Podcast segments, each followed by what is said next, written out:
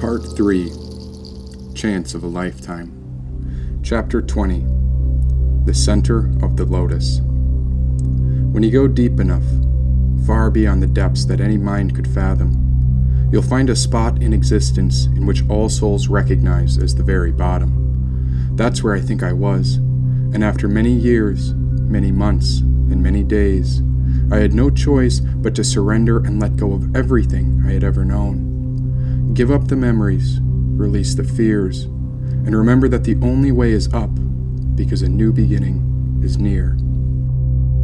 Could I recognize that a higher power had been guiding me this entire way? And even without her voice, there was something I could hear the silence say.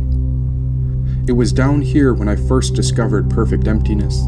This space was a departure from all I'd ever known, and yet I was still aware of each moment even though I had nowhere to go and so I released everything back to the earth and submitted to the bottom of the very below. Waiting and listening, an echo began to approach. The vibration grew louder when a woman finally spoke. Emptiness is the womb of all compassion, she whispered. But to whom and for what? Perplexed by the idea, the darkness covered everything I could see, and even the pressure was only here to dispose of my separate senses. So, if anything, then what was left of me? The body was just a vehicle, a place where memories had come and gone. But this new space was fertile ground, the territory from which all life spawns. Yes, in the very beginning, we are born from emptiness. It starts from a blank place. Just try to imagine who you were before God ever painted your face. Now, do you see how this emptiness is tricky? A bit like a waiting game because in the very beginning it starts blank before you ever knew your name. This is where seeds are planted in the dirt, a place where new life sprouts to grow. This was after they had said goodbye to me, but it was long before anyone said hello. But where was this? I wondered. The universe is a jewel at the center of the lotus in the cavern of the heart. Om Mani Padme Hum. There she was, beside me all along, and I felt the Mother of Earth holding me from all sides, proving that my soul did in fact belong. Lying bare on the ground of creation, she shaped me when I understood that this was the knowing of the unknown. Known to those who know it not, it was the womb from which all life is grown. Yes, this is her secret teaching, the wisdom impossible to be taught, and only through pure experience could I understand it. This was the greatest paradox reshaping infinity into features. I sensed this was the balance where two opposites met a place after death, yet before birth, the mutable aspect of emptiness before anything was set. Now, the place in which I was to take shape is the same place in which all art is made. And since this experience was starting on a new canvas, I knew there was no reason to be afraid. A crossroad between lives, and I was witnessing a miracle give birth to itself. Now, what would you choose? Who would you become when you realize you create yourself? On one hand, I could stay rooted in this truth, and I could stay buried in this emptiness forever. Or would I grow to become something fresh?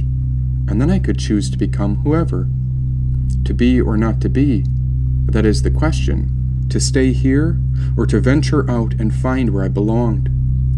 And I even felt the mysterious mala dissolving around my neck when I spoke the verse aloud.